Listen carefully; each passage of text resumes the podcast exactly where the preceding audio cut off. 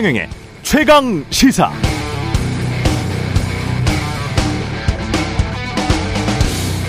네, 우리의 마음은 보수, 진보, 우파, 좌파로 나뉘어 있을까요? 저는 그렇지 않다고 생각합니다. 우리의 마음은 나눠지지 않는 심장입니다. 여러분의 심장을 꺼내 열어보십시오. 거기에 우파나 좌파가 얼마나 있습니까? 저는 따뜻한 밥, 여행, 돈, 아파트, 기자, 저널리즘, 공익, 정의, 공분, 슬픔, 좌절, 사랑, 가족 같은 그런 생각들이 뭉텅이로 있습니다. 아마 여러분도 마찬가지일 거라고 보는데요. 그 수많은 것들 중에 하나만 우파나 좌파처럼 세상에서 하는 것처럼 이분법적으로 열어보겠습니다. 경제쇼를 하든 정치 시사물을 하든 저는 세상에 이익이 되는 방송을 하고 싶다고 했는데요. 어떤 분이 몇 년쯤 전에 그런 댓글을 다셨더라고요. 왜 이익이냐? 공익이어야지. 공익으로 고쳐라. 라고. 제가 속으로 고민했던 생각과 비슷했습니다. 그러나 고민 끝에 저는 공익이 아닌 이익. 그러나 앞에 세상에 라는 말을 덧붙여서 세상의 이익이라고 했죠. 공익과 이익이 균형을 갖춘 자본주의, 민주주의가 유일한 대안이다. 그렇게 생각했기 때문입니다. 그런데 한쪽에서는 기득권의 사익만을 추구하면서 공익을 좀 더 많이 추구하는 사람들에게 종북 좌파 공산주의 전체 세력이다라고 하는 것 같고 또 한쪽에서는 공익을 지나치게 강조하다 보니까 조금이라도 전체를 위한 것이 아닌 것 같으면 공격하고 조롱해서 결국 분열하고 자멸하는 게 일상이 된 것 같습니다. 공익도 이익도 사실은 하나의 심장처럼 분리될 수 없습니다. 공분이 있더라도 사랑이 있어야 역사는 앞으로 나아가죠. 하마스의 공분은 이해하지만 전쟁으로 팔레스타인의 문제를 풀기는 불가능합니다. 한국사의 많은 문제들도 그럴 겁니다. 특히 우파나 좌파 이분법으로만 세상을 보면 문제 해결은 불가능합니다. 우리의 심장은 모든 것의 뭉텅이. 심장을 자르면 사람은 죽습니다.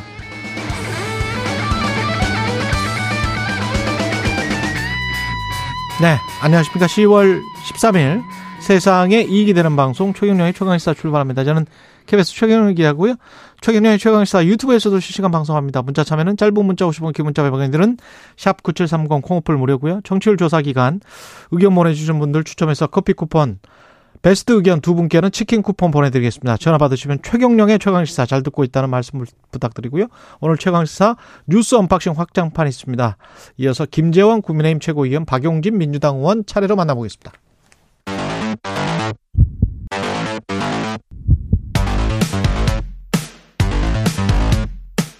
오늘 아침 가장 뜨거운 뉴스 뉴스 언박싱 네, 파란바다님이 오늘도 최경영의 최강시사로 시작합니다. 8356님, 뉴스 언박싱 확장판 주 5일 고정 가자. 네, 뉴스 언박싱 확장판 시작하겠습니다. 민동기 기자, 아, 김민하 평론가 나와 있습니다. 안녕하십니까. 안녕하십니까. 예, 후폭풍이 만만치 않은 것 같습니다. 국민의힘 지도부가 예. 완패로 끝난 서울 강서구청장 보궐선거에 대해서요, 민심을 겸허히 수용한다, 이런 입장을 밝혔습니다. 아, 김기현 대표는 패인을 냉철하게 분석하고 총선 승리를 위한 특단의 대책을 강구하겠다. 뭐 이런 입장을 밝히긴 했는데 어제 비공개 회의를 가졌거든요. 내부가 좀 복잡한 것 같습니다. 일단 수도권 출마를 준비 중인 인사들을 중심으로 당 지도부의 책임을 언급해야 한다 이런 의견도 나왔는데 공식 메시지로는 채택이 안 됐다라고 합니다. 어. 아, 그리고 비공개 회의에서 지도부 간의 갈등도 좀 노출이 됐는데요. 예. 아, 그래서 지도부가 혁신안 결론도 내리지 못한 채 발표를 미뤘습니다. 이 혁신안에는 뭐 미래비전 특별위원회 같은 혁신 기구를 포함을 해서 인재 영입 위원회라든가 총선 기획 준비단을 출범시키는 그런 내용들이 포함이 됐는데 여기에 또 혁신 기구는 김기현 대표가 총선 기획단은 이철규 사무총장이 수장을 맡을 것으로 일단 이게 언론을 통해서 보도가 됐거든요. 예. 근데 여당 일부 관계자가 김기현 대표가 반성 없이 쇄신 주도권을 잡으면 수도, 수도권 의원부터 들고 일어날 것이다. 쇄신을 지도부 방어 수단으로 삼아서는 안 된다. 상당히 좀 불만을 좀 많이 표출을 한 것으로 일단 어, 보도가 지금 되고 있습니다. 어, 어제 최고위에서 수도권 출신 지도부 인사들이 지도부가 책임지는 모습을 좀 보이자 이런 취지로 말을 한 것으로 알려졌는데요. 근데 비수도권 출신 인사들 아무래도 이제 TK나 영남권 인사들인 것 같은데 예. 너무 저자세로 가면 안 된다 이렇게 반박을 한 것으로 일단 보도가 너무 저자세로 가면 안 된다. 그렇습니다. 예. 그래서 이런 약간 복잡한 상황이 있는 것으로 보이고요. 어, 가장 큰 변수는 대통령실인데 정권 심판론이라는 이번 선거 결과 해석에 강한 불쾌감을 보이고 있다. 이런 보도로 보도가 좀 나오고 있는 상황입니다. 그러니까는 수습을 강한, 해야 되는데 강한 불쾌감. 강한 불쾌감을 보였다. 언론 보도를 뭐 따르면 그렇습니다. 예. 수습을 해야 되는데 수습책을 이제 어제는 못 찾는 거죠. 이제 그렇죠. 모여서 그러니까 지금 말씀을 이제 종합을 해보면은 한쪽에서는 야 큰일 났다. 이 지도부도 사퇴하고 나도 좀 사퇴하고 뭐 그래야 되겠다 이렇게 얘기를 했더니 뭐가 잘못됐냐 지금 뭘 잘못했다고 사퇴를 하냐 어차피 음. 질선거 아니었냐 뭐 한쪽에서 그렇게 얘기를 하는 거고 그래서 아 그러면은 지도부 사퇴는 좀 수습이 안 되니까 임명직들이라도 사퇴를 하자 음. 사무총장이라든지 뭐 여대 연구원장이라든지 이런 사람들이라도 사퇴를 하자 그랬더니 그것도 너무하는 거 아니냐 꼬리 자르기처럼 비춰질 수가 있다 그게 뭐 그렇게 해가지고 그것도 이제 결론이 안 나고 그렇죠. 그랬더니 김기현 대표가 그러면 오늘 최고위는 여기까지 하고 최고위원들하고 개별 면담을 오늘 그러니까 내일 해볼 테니까는 음. 일단은 이쯤 하고 그럼 총선기획단이라든가 이런 거를 조기에 지- 그럼 뭐 하는 걸로 해보자. 그러니까 이게 지금까지 가던 방향이 안 맞으니까 다른 방향으로 해보자라는 얘기를 해야 되는데 그게 아니라 하던 대로 일단 열심히 하는 걸로 일단 가보자 이렇게 얘기를 한 거잖아요. 그러니까 이게 사실은 수습을 하는 모양새가 전혀 아닌 것처럼 비춰질 수밖에 없고 그리고 지금 말씀하신 대통령실의 대- 태도 예를 들면 구청장 선거 하나를 했다고 해서 그 결과를 가지고 정권 심판이라든지 이렇게 얘기하는 건 안 맞다라고 지금 반응했다라는 그러한 이제 내용들이 언론에 많이 나오는데 그 이해가 안 되는 게 이게 정권 심판 선거처럼 돼버린 핵심 이유가 지금 용산에 있기 때문에 그 얘기하는 것이거든요. 사면 복권을 해준 다음에 김태우가 출마를 했기 때문에 맞습니다. 그런 거죠. 그렇죠. 예. 차례 말씀을 드렸습니다만 이 오늘 보도된 내용 쭉 보면은 김기현 대표는 반대했다는 거예요. 김 이 김태우 후보에 대해서 음. 그렇죠. 사면할 때 그게 아니라 정치권 인사 사면이 필요하면은 다른 인사들에 대한 사면을 건의를 했는데 그게 대통령실에서 김태우 후보를 꼭 사면을 해야 된다. 음. 이분을 사면을 해야 그동안의 어떤 대통령실의 해온 일들에 대한 정당성이 부여가 된다. 이런 기류가 강했기 때문에 음. 김기현 대표가 뜻을 접었다는 거거든요. 그리고 그 이후, 그 과정에서 사실은 누차 말씀드렸습니다마는 당에서는 무공천하자라는 기류도 있었는데 무공천을 해가지고 어차피 이제 불리한 선거일 것 같으니까 그렇죠. 좀잘 이거는 넘어가서 총선까지 좀 안정적으로 가자는 기류가 있었는데 사면하면 김태우 후보를 공천 공천하는 게 불가피하게 될 것이다라는 거를 뻔히 알면서 어쨌든 사면한 모양새가 되는 거를 대통령실이 용인한 것이고 결국 그게 여기까지 왔으면 그것에 대한 국민들의 판단이 있었던 거고 그게 선거 결과에 반영된 거니까 그럼 결국 그게 정권 심판 선거 아닙니까? 근데 그거에 대해서 불쾌감을 표시하고 정권 심판 선거라고 하면 안 된다라는 반응이 나온다는 거는 앞으로도 하던 대로 하겠다라는 거로 해석이 될 수밖에 없는 거잖아요. 어제 제가 어제자 조선일보 사설에 대해서 말씀을 드렸는데 오늘도 비슷한 내용의 유사한 사설을 조선일보가 또 썼습니다. 연 이틀 비슷한 내용의 사설 쓰는 이유가 뭐겠습니까? 대통령실의 태도가 바뀌지 않을 거라다는 않을 거다라는 기류기 때문에 정권에 대해서 가장 우호적인 논조를 가지고 있는 그러한 신문도 그러한 목소리를 내고 있는 거잖아요. 그러한 신문까지도 그런 목소리를 낼 정도면 다소 중도적인 어떤 그러한 어떤 유권자들 그리고 심지어는 어쨌든 간에 민주당을 지지하고 있는 그 다 같은 국민들 아닙니까? 그렇죠. 이런 다 같은 국민들의 입장에서 어쨌든 이 지도자가 어떤 길을 가야 되느냐라고 하는 점에 있어서 이 우려를 갖고 있는 국민들까지도 어떤 생각을 하고 있느냐를 종합적으로 판단해야 되는 대통령실의 입장에서 어떻게 생각을 해야 될까 그걸 다시 한번 돌아봐야죠. 이 상황을 어떻게 그냥 갑니까? 좀 제대로 좀 생각을 해봤으면 좋겠습니다. 그러니까 국민의힘에서 문재인 전 대통령을 비판을 할 때 어떤 이제 코멘트가 나올 때 국민 모두의 대통령이 됐으면 좋겠다라는 이야기를 하잖아요. 그러면 전직 대통령도 국민 모두의 대통령이 됐으면 좋겠다라고 이야기를 하면 현직 대통령은 당연히 국민 모두의 대통령이 되어야 하죠. 그렇죠. 예, 근데 현직 대통령인 윤석열 대통령의 지금 행동은 진짜로 집권여당 대표처럼 그것도 속 좁은 집권여당 대표처럼 행동하는 경우가 많기 때문에 그게 전체 대통령인가? 거기에 관해서는 의구심이 있을 수밖에 없고 전체 대통령이 아니다라고 강하게 지금 느끼는 민주당 지지자, 야권 지지자들 입장에서 봤을 때는 대통령에 대해서 강하게 비토감이 들 수밖에 없거든요. 그러면은 정쟁이 격화되는 그 일차적인 요인을 자꾸 국민들한테 찾을 게 아니고 대통령 스스로 아, 나, 나 때문에 그런 건가? 내가 좀 공감이나 소통을 좀 못해서 그런 건가? 그러면 내가 좀 포용을 해야 되는 거 아닌가? 이게 이게 자연스러운 어떤 보통 일반의 사람의 사고 방식은 그렇게 갈 것 같거든요. 그래서요. 예. 이게 뭐 보수적인 언론이건 약간 음. 상대적으로 진보적인 언론이건 포인트는 다 다르지만 공통점은 그건 것 같아요. 그러니까 지금 문제의 근본적인 출발점은 국민의힘에 있는 것 같지는 않다. 예. 그러니까 어찌됐든 윤석열 대통령의 어떤 독단적인 국정 운영 방식이 있지 않습니까? 이런 부분들에 대해서 이번 투표, 강서구청장 투표 결과가 여기에 대해서 상당히 경고 메시지를 날린 것이다. 이런 평가를 공통적으로 하는 것 같고요. 그리고 또 하나는 결국에는 지금까지의 어떤 당과 용산 대통령실의 관계가 수직적인 관계였는데 음. 이 수직적인 관계를 바뀌지 않으면은 어떤 대책이 나오더라도 좀 뭐 이게 실효성이 없지 않겠느냐. 근데 이 관계 정상화라고 하는 것 자체는 사실 국민의힘 쪽에서 요구한다고 되는 것도 아니고요. 용산 대통령실에서 이런 부분들에 대해서 조금 예, 뭐 그렇죠. 관계를 좀 바꿀 필요가 있어야 된다라는 거거든요. 근데 그렇죠. 지금 대통령실에서 나오는 이런 반응들을 보면 예. 예, 바꿀 것 같지는 않다라는 쪽에 더 무게가 실리는 것 같습니다. 음. 그러니까 이게 오늘 확장판이니까 이 선거의 결과에 대해서 조금 더 말씀드리면은 언론의 분석 중에 흥미로운 게 그러니까 강서구라는 지역이 음. 하나의 그냥 서울의 하나의 구인 것 같지만 굉장히 다양한 유권자층이 아, 그럼요. 있고 지역별 특징이 다양하게 있어서 예. 수도권의 축소판이다라는 분석들이 지금 언론에는 쭉 나오고 있거든요. 예. 그리고 수도권의 축소판이라는 분석의 이제 핵심은 뭐냐면 여기가 이제 예를 들면은 이 보수 정당 소속인 어떠한 국회의원이 삼선 내리 내리 삼선을 한. 지역이기도 하고 김성태. 그렇죠. 예. 지금은 어쨌든 민주당 국회의원들이 있고 사실 여기가 뭐 민주당의 텃밭이다라고 할 수도 있는 지역이기도 한데 예. 그것도 사실인데 예. 어쨌든 이게 왔다 갔다 할 수 있는 어떤 그런 이 배경이 뭐냐면은 여기에 다양한 수도권 이슈들이 잠복돼 있는 그런 지역이기 때문이에요. 개발 이슈가 있죠. 그렇죠. 예. 그런데 거기에 핵심은 예를 들면 마곡이라고 표현되는 이 지역에서 이제 표심이나 이런 것들이 작용하기 때문이거든요. 그러네요. 예. 근데 이번에 보면은 윤석열 대통령을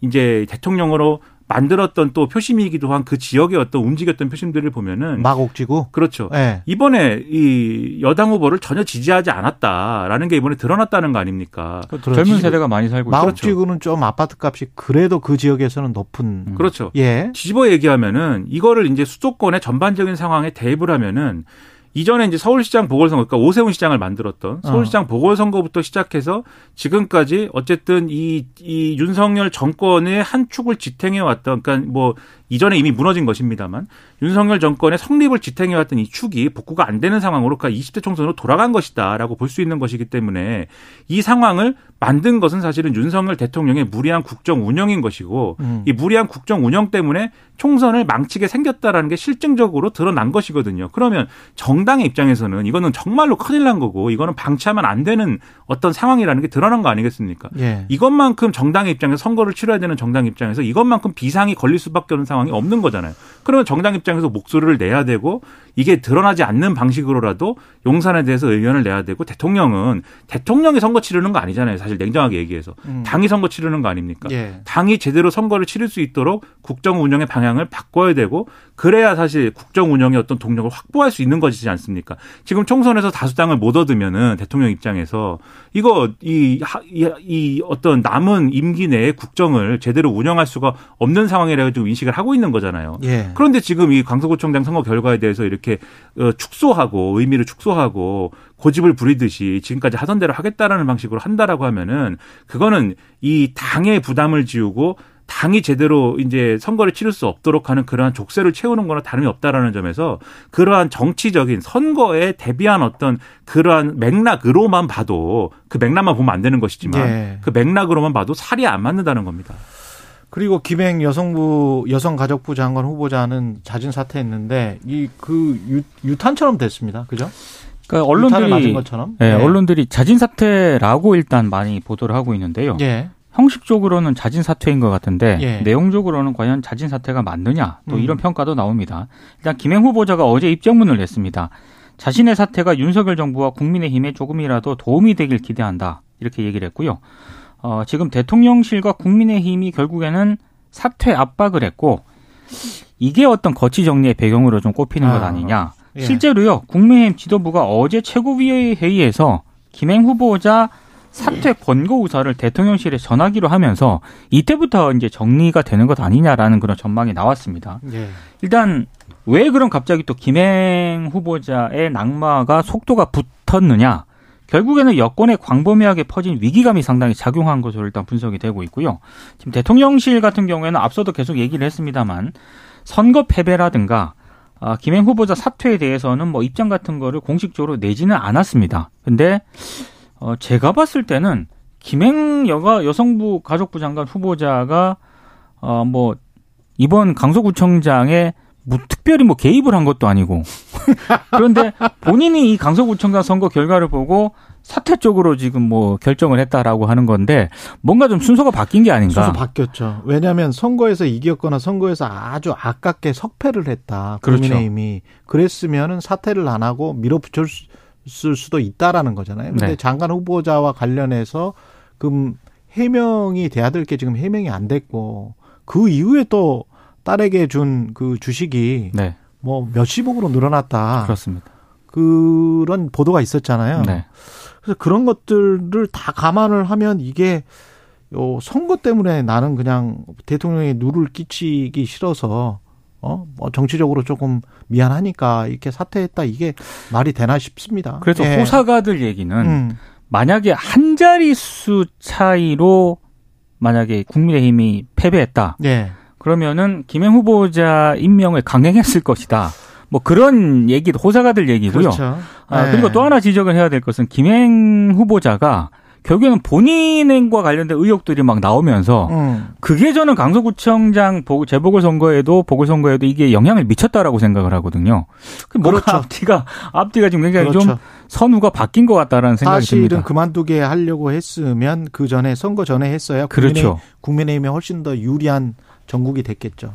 예. 그러니까 이게 지금 말씀하신 내용대로 음, 황당하죠. 그러니까 김행 후보자가 부적격이다라고 하는 어떤 여론이라는 것은 이분이 지금 말씀하신 대로 해명에 대해서 하나도 제대로 대한 어- 제대로 된 이 자리에서도 여러 번 말씀드렸어요. 제대로 대한 답을 하지 않고 그리고 과연 여성가족부 장관이라는 직을 수행하기 위한 전문성이라든가 그러한 자격을 갖추고 있느냐 이러한 것도 의문이 제기되고 그리고 청문회라는 거를 치르다가 갑자기 일어나서 이제 나가버리고 이런 일이 일어나 가지고 사실은 부적격이다라는 지적이 있었는데 그거에 대해서는 전혀 뭐 이 얘기가 없다가 대통령실이 그러다가 이제 선거를 지니까 이제 자진 사퇴하는 형식으로 정리했다가 되는 건데 뭐 자진 사퇴인데 왜 대통령실이냐라고 얘기하실지 모르지만 청문회에서 후보자들이 늘 하는 얘기가 있어요. 자진 사퇴할 의향 없느냐라고 물어보면은 그건 제가 혼자 결정한 일은 아닌 것 같습니다라고 얘기를 하지 않습니까? 예. 이게 예를 들면은 후- 이 대통령실이 청문회를 예를 들면은 치렀다고 보면은 음.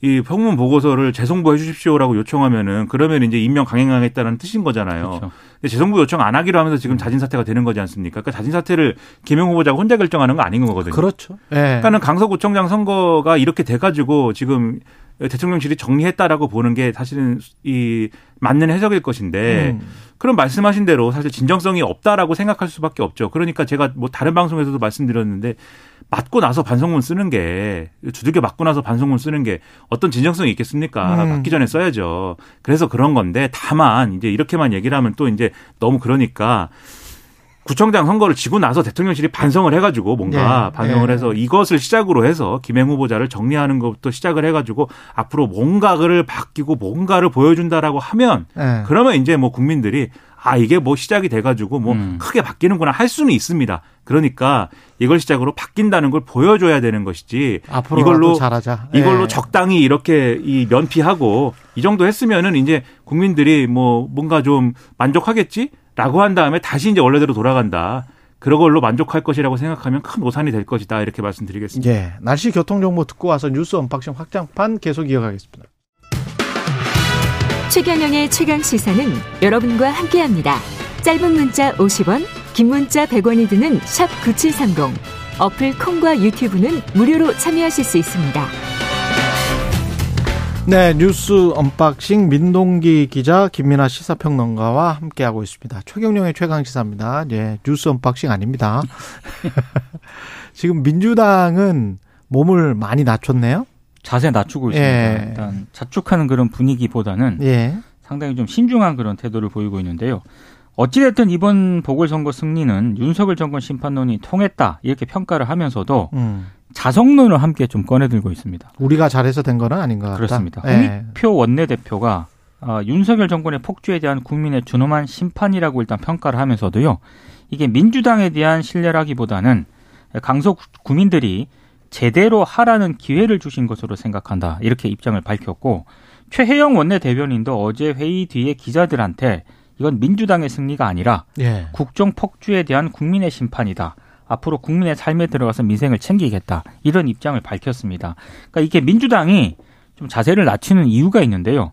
이게 재보궐 선거에서 승리를 하고도 총선에서 패배한 전례가 있습니다. 그렇죠. 이게 2011년 4월 재보선에서 당시 한나라당의 텃밭이었던 경기 성남을에서 민주당이 이기거든요. 예. 근데 2012년 총선에서는 어, 그때 이제 개파 갈등을 겪으면서 음. 127석 정도를 획득하는데 그칩니다. 아. 아. 그래서 이 전례가 있기 때문에 이제 또다시 되풀이하지 말자 이런 차원인 것 같습니다. 음. 근데 지금 민주당이 직면한 과제가 몇 가지인데 그 중에 하나가 이제 당 통합 문제라고 언론들이 일단 지금 꼽고 있거든요. 예. 특히 이제 체포동의안 가결 사태 이후에 사퇴했던 비명계 송갑석 최고위원이 있지 않습니까? 이 송갑석 최고위원의 후임자 지명을 누구로 할 것이냐 음. 이게 언론들의 상당히 관심인 것 같아요. 그래서 뭐 지역이라든가 예. 성별 등의 조건을 고려해서 당내 통합의 메시지를 이재명 대표가 던지지 않겠느냐. 음. 언론 보도를 보니까 뭐 구체적인 이름까지 거론이 되고는 있습니다만 예. 그 이름을 거론하지는 않겠고요. 어찌 됐든 뭐 친명보다는 통합의 메시지를 좀 담을 음. 수 있는 그런 인사가 좀 선임이 돼야 되지 않겠느냐 이런 전망을 내놓고 있습니다. 그러니까 정치라는 게 늘 이기면 그 다음에 위기가 와요. 그렇죠. 그러니까 뭐 대보궐 선거 말씀하셨는데 당장 뭐 그뭐 그 뭐 소위 180석 선거 그 떠올려 보십시오. 그 다음에 치른 대선 뭐 이거 어떻게 됐습니까? 그러니까 늘 이기고 나면 위기가 오는데 위기가 올 거를 또 정치권이 늘 알아요. 그래가지고 180석 총선 치른 다음에 바로 그 당시 이해찬 대표가 뭐라고 그랬냐면은 열린우리당의 교훈을 되, 되새겨보자 그 얘기했잖아요. 예. 과거에 열린우리당이 그 당시 탄핵 여파 이런 것들 때문에 여러 가지로 이제 크게 이겼는데 음. 그렇게 이길 거라고 아무도 생각 못했는데 그때 크게 이겼는데 크게 이기고 나서 무슨 뭐 여러 가지 뭐 각자 도생하면서 이게 여러 가지로 무너지고 그렇죠. 이러면서 뭐 대선 지금 이렇게 된 거 아닙니까 예. 과정이 그 고약한 과정 다시 하지 말자라고 다짐하고 뭐 이랬는데 결국 그 180석 민주당도 여러 가지 위기를 겪으면서 사실 정권 잃고 하는 과정까지 간 거잖아요. 그러니까 알면서도 이제 그렇게 되는 게 정치의 생리입니다. 하지만 늘 그러면서도 어쨌든지 간에 그렇게 되지 않을 방법을 또 강구해야 되는 거지 않습니까? 그래서 사실은 강서구청장 선거라는 거에 대해서 민주당도 다시 한번 점검을 해봐야 되고 이제 직시해야 될 필요가 있는 거예요. 이 선거의 특징이 뭐였냐면 민주당 입장에서 이제 정확하게 봐야 될 특징이 뭐였냐면은 이 선거 특이한 게 진교훈 이제 당선자에 대해서 사실 강서구 유권자들이 진교훈 구청장에 대해서 이 당선자에 대해서 잘 몰랐습니다. 인지도가 낮은 후보였기 때문에. 그러니까 민주당 후보의 존재감이 크지 않았던 선거예요. 특이하게. 근데 뭘 알았냐면 유권자들이 이 김태우 후보가 뭔가 이게 무리하게 공천이 됐다. 그러니까 사면이 되고 무리하게 지금 왔다. 이 대통령이 배후에 있다. 요걸 알았어요. 분명하게. 음. 그리고 또 뭘 알았냐면 민주당 대표는 이재명 대표다. 이걸 알았어요. 근데 최근에 영장이 기각되고 뭔가 그런 일이 있었다. 이 사실 두 개를 가지고 선거를 한 거거든요. 음. 그러니까 사실 그걸 아니까 국민의힘이 이 선거 초반부에 이재명 대표의 사법 리스크 얘기를 막 하려다가 영장이 기각되니까는 이게 한 축이 무너져서 예. 결국 이 선거는 오로지 윤석열 대통령의 그게 맞냐 틀리냐 하고 여기에 더해가지고 이제 나머지 이제 무슨 뭐 빌라라 아파트로 이게 맞냐 틀리냐 뭐 예. 이런 거 가지고 치러진 선거입니다. 그러다 보니까는 이게 거의 오롯이 이제 정권 심판론과 연계돼 있는 그러한 이제 이슈로 집중해서 치를 수 있는 선거가 됐기 때문에 사실은 이게 결과가 민주당에 좋게 나온 건데 뒤집어 생각해서 만약에 이게 이재명 대표와 관련된 사법 리스크라든지 뭐 검찰 얘기라든지 이런 게 한 축이 살아있는 선거로 치렀으면은 이 결과가 나았겠느냐를 한번 생각을 해봐야 돼요. 그래서 요것과 관련된 것을 이제 예를 들면은 대체할 수 있는 당의 내분이라든지 뭐 이런 것들이 있지 않습니까? 사법 리스크를 연상할 수 있는 어떤 재료들 이런 걸 가지고 총선에 갔을 때 과연 이런 이제 대승을 거둘 수 있는 그러한 결과를 낼 수 있겠느냐. 이걸 가지고 생각을 해보면 이런 거 말고 다른 거 가지고 가야 된다는 거죠 총선에는 다른 거라는 건 뭐냐면은 민주당이 예를 들면은 그게 이 많은 의석을 가졌을 때 또는 정권을 가질 만큼의 어떤 그 정도의 권력을 가졌을 때 늘 말씀드리는 거 있지 않습니까? 대한민국은 어떻게 되는 거냐? 대한민국 어떻게 바뀌는 거냐? 이런 거 있잖아요. 비전이 있어야 되고 정치적인 어떤 뭐 이 노선이 있어야 되고 이런 거 있지 않습니까? 지금 그거 모르겠거든요. 그러니까는 그런 것들을 남은 기간에라도 결국은 이재명 체제로 갈 수밖에 없는 조건이지 않습니까? 지금 상황은 그렇다고 한다면은 그 내용이라도 이재명 대표이기 때문에 민주당이 이런 거 하는구나라는 인식을 국민들에게 줄 수 있는 그런 정치를 보여줄 필요가 있고 그 맥락을 강화할 수 있는 그런 이 수를 둬야 된다. 그걸 고민하지 않으면 안 된다. 이런 말씀 드리는 겁니다. 내용도 내용이지만 저는 이제 국민의힘이나 국민의힘의 합리적인 아, 사람들이나 또는 민주당의 합리적인 사람들이나 별로 그렇게 차이가 나나 뭐 그런 생각을 가끔 해요. 특히 이제 남북 문제랄지 그다음에 균형 외교 외교 이 정도 빼고는 큰 차이가 없는 것 같아요. 특히 이제 민생 문제와 관련해서랄지 기업에 대한 태도랄지 뭐 얼마나 그렇게 차이가 나죠? 별로 차이가 없어요. 다만 국민들이 보는 거는 그 내용보다는 아마 중도층 특히 중도층이 보는 거는 태도인 것 같아요. 태도. 그 정치인들의 태도와 어떤 절차나 과정에 있어 가지고의 나타난 어떤 진정성 그리고 어떻게든 설득하고 합의해 보려고 하는 그런 어떤 어, 아, 저 사람은 자유롭지만 민주적으로 뭔가를 합의해 가려고 진정으로 노력하는구나.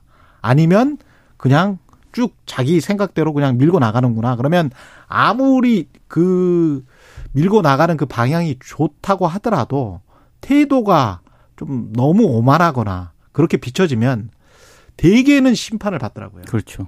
그거를 민주당도 국민의힘도 굉장히 인식을 해야 될 것 같고 지금은 특히 윤석열 대통령이 이걸 알아야 되는 것 같아요. 윤석열 대통령은 지금 본인의 생각이 무조건 지금 맞, 맞다는 거잖아요. 그 정책 방향이 이쪽으로 가는 거. 근데 다른 데서 다른 이야기 하는 거를 거의 듣지 않는 것 같은 그런 거잖아요. 국민들한테 그 태도가 오만하게 비춰질 수밖에 없는 거예요. 그런 것들을 근데 그게 바로 그 직전에 문재인 정부 때 민주당이 그런 행동을 안 했냐라고 하면 분명히 그런 행동을 한 측면들이 있거든요.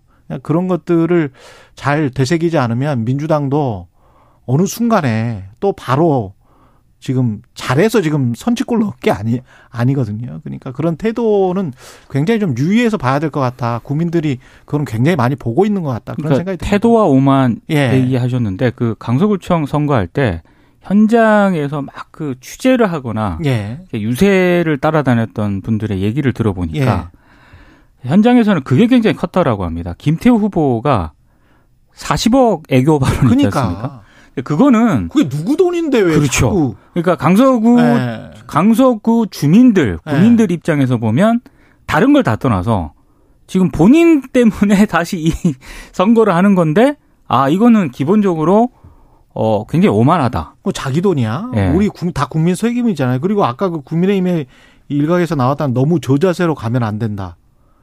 이게 지금 선거 줘놓고 선거 지고 누구한테 저자세로 가면 안 된다는 거예요. 국민 앞에서는 항상 저 자세여야죠. 예. 예. 그냥 늘 저 자세로 겸손하게 해야지 권력 잡았다고 그러면 안 금방 바로 이런 일이 일어나는 거예요.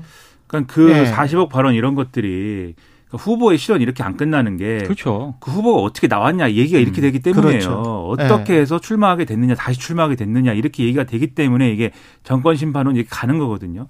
그러니까 제가 말씀드리는 건 뭐냐면 오만하다든지 이렇게 일방적이라든지 이것을 왜 하고 있느냐 이게 중요하다라는 거예요. 그러니까 대통령이 예를 들면 일방적 리더십이다라는 거에 대해서 오늘 아까 조선일보 사설 말씀드렸는데 제가 그 신문을 좋아해서 말씀드리는 게 아니라 오늘 쓴 이제 그 핵심 논리가 뭐냐면 그렇게 오만하고 일방적으로 해서 결과가 뭐냐면 대통령이 주장하는 3대 개혁을 못 하고 있지 않느냐 이 얘기예요. 그러니까 그렇게 해가지고 어. 민심 잃어가지고 그러니까 할 일을 못 하고 있다 이 얘기를 하는 건데 근데 집어서 선대 개혁의 내용조차 안 나왔거든요. 그렇죠. 3대 그러니까 그 신문도 없어요. 좀 이상한 게 그 추상적인 연금 노동 교육이었잖아요. 네. 그것의 구체적인 콘크리트한 내용이 나와서 그, 거기에 관한 찬반을 국민들에게 물어야 되는데 그냥 연금 연금 교육 노동이었습니까? 네. 그걸 어떻게 개혁을 하는지에 관한 내용이 안 나왔는데 그거를 추진하기 위해서 그 추상적인 뭔가를 추진하기 위해서 이걸 잘해야 된다. 뭔가를 잘해야 된다.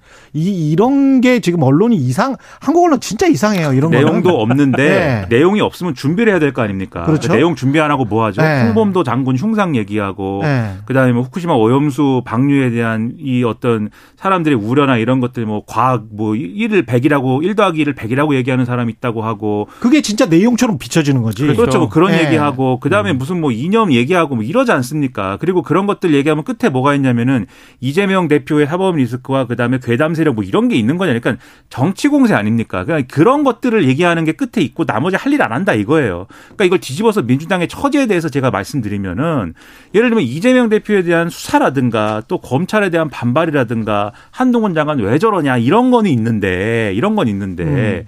민주당 할 일 왜 안 하냐 이게 있는 거예요. 그러니까 바탕에. 네. 그러니까 제가 드리는 말씀은 음. 총선 대비해 가지고 뒤에 이제 수사 얘기할 시간 있는지 모르겠는데 수사를 또 할 거거든요. 검찰은. 지금 불구속 기소했다는 거 아니에요? 그렇죠. 백현동 백현동 의원? 불구속 기소하고 수사 뭐 여러 가지 지금 할 겁니다. 계속 음. 할 건데 민주당은 여기에 대해서 대응을 안 할 수 없는 것이고 그렇지. 이재명 체제는 계속 갈 거잖아요. 수사 왜 하냐 이게 정치적 기소다 또 할 거지 않습니까? 네. 그것만 해가지고 그것만 해가지고 똑같은 비판 또 나온다는 거예요. 그렇죠. 민주당 해야 될 게 있고 해야 될 말이 있는데 그거 못 하고 이것만 얘기할 것이냐? 아. 그 함정을 파고 있는 거고 상대는 네. 그 함정에서 벗어나야 된다는 말씀 제가 드리는 겁니다. 예. 이 백현동 의혹 불구속 기소도 꼼꼼히 따져보면 대북 송금이 지금 빠져 있는 거 보니까 대북 송금은 어떻게 할지 모르겠습니다. 그러니까 지금 예. 원래 백현동 의혹하고 네. 쌍방울 대북 송금 의혹하고 위중교사 의혹을 묶어가지고 검찰이 이재명 대표에 대해서 구속영장 청구했지 않습니까? 그랬죠.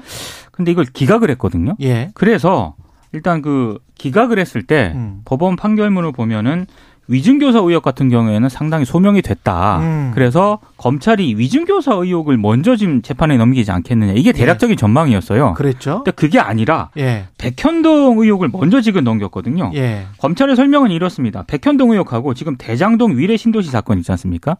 이게 굉장히 좀 비슷한 구조를 가지고 있기 때문에 음. 함께 재판을 진행하기 위해서 이걸 먼저 넘겼다. 아. 이게 이제 검찰의 설명인데 예. 민주당 입장은 혐의 입증이 굉장히 어려운 상황임에도 이렇게 무차별적으로 공소를 제기하는 것 자체가 공소권 남용이다. 그리고 이게 상, 살라미식 쪼개기 기수, 기소 아니냐. 그래서 그럴 것 같아요. 또 이제 민주당- 대북 송금도 그렇죠. 이야기할 것 같고. 이제 요거 말고도 예. 이제 위증교사 대북 송금 의혹도 또 이제 재판이 넘기지 그렇죠. 않겠습니까? 예. 그러면 이제 이거 자체가 상당히 공소권 남용이다라는 게 민주당 입장입니다. 어떤 시점이 정치적 시점이 있을 때마다 하나씩 기소를 하고 그 기- 기사가 나가도록 하는 그런 전략이 아닌가 싶습니다. 그러니까 예. 검찰이 유사일에 뭘 이렇게 정치권을 이렇게 대규모로 수사를 해서 수사를 해봤는데 아 기소가 할 일이 아닌 것 같습니다. 뭐 이렇게 끝난 적 없잖아요. 예. 분명히 기소를 하는 것이고 그리고 검찰은 기소권을 갖고 있기 때문에 독점하고 있기 때문에 뭐 지금은 이제 공수처도 있으니까 독점은 아닙니다만 이 기소를 뭐 이렇게 떼고 그다음에 지금 떼서 하는 것도 하는 거지만 지금 재판부에다가 이 대장동하고 병합 심사해 달라고 지금 병합 그렇죠. 심리해 달라고 지금 요청하는 거잖아요. 이건 또 이렇게 붙이고 그다음에 새로운 걸 지금 막 발굴을 해요. 지난번에 이제 뭐 압수수색하고 그랬잖아요. 네. 이 뭡니까 뉴스타파의 이제 뭐 가짜 뉴스 의혹에 대해서 압수수색하고 그랬는데 거기서 또 새로운 걸 찾아냈는지 새로운 지금 의혹에 대해서 또 압수수색을 하고 그다음에 또 정자동 호텔 의혹 뭐 이런 거에 대해서도 이제 또 이제 입건해 갖고 수사 중이라고 하고 계속 할 거거든요. 계속 합니다. 그러면 앞으로도 수사 얘기를 계속 하는데 그것에 대해서 이 검찰은 예를 들면은 지금 수사도 할 수 있고 기소도 할 수 있고 또 경우에 따라서 압수수색도 할 수 있고 카드가 여러 가지가 있는 거예요. 그럼 여기에 대해서 예를 들면 제가 베스트 시나리오는 이 민주당 입장에서 베스트 시나리오는 수사라든가 뭐 재판이라든가 법리적인 부분하고 정치적인 부분은 계속해서 분리를 하는 겁니다. 분리를 해가지고 음. 법은 법대로 우리가 대응하고 이 수사는 수사대로 대응한다. 근데 우리가 국민에게 줄 정치적 메시지는 이렇게 분리해가지고 우리가 국민에 대해서 할 일은 이렇게 한다라는 거를 분리해서 제시하는 것인데 이거를 같이 하는 순간, 같이 하는 순간 오히려 함정에 빠진다라는 말씀 다시 이제 드리는 거죠 저는. 예. 뭐 4298님이 아침마다 아이 데려다 주면서 듣고 있습니다. 라고 말씀하셨고요. 3084님은 고등학교 물리 선생님이신데 매일 출근하면서 듣고 계신다고 하네요. 우유 배달하면서 어 듣고 계신다는 분도 있습니다. 5345님 모두 감사드리고요. 예, 여기까지 하겠습니다. 민동기 기자 김미나 평론가였습니다. 고맙습니다. 고맙습니다.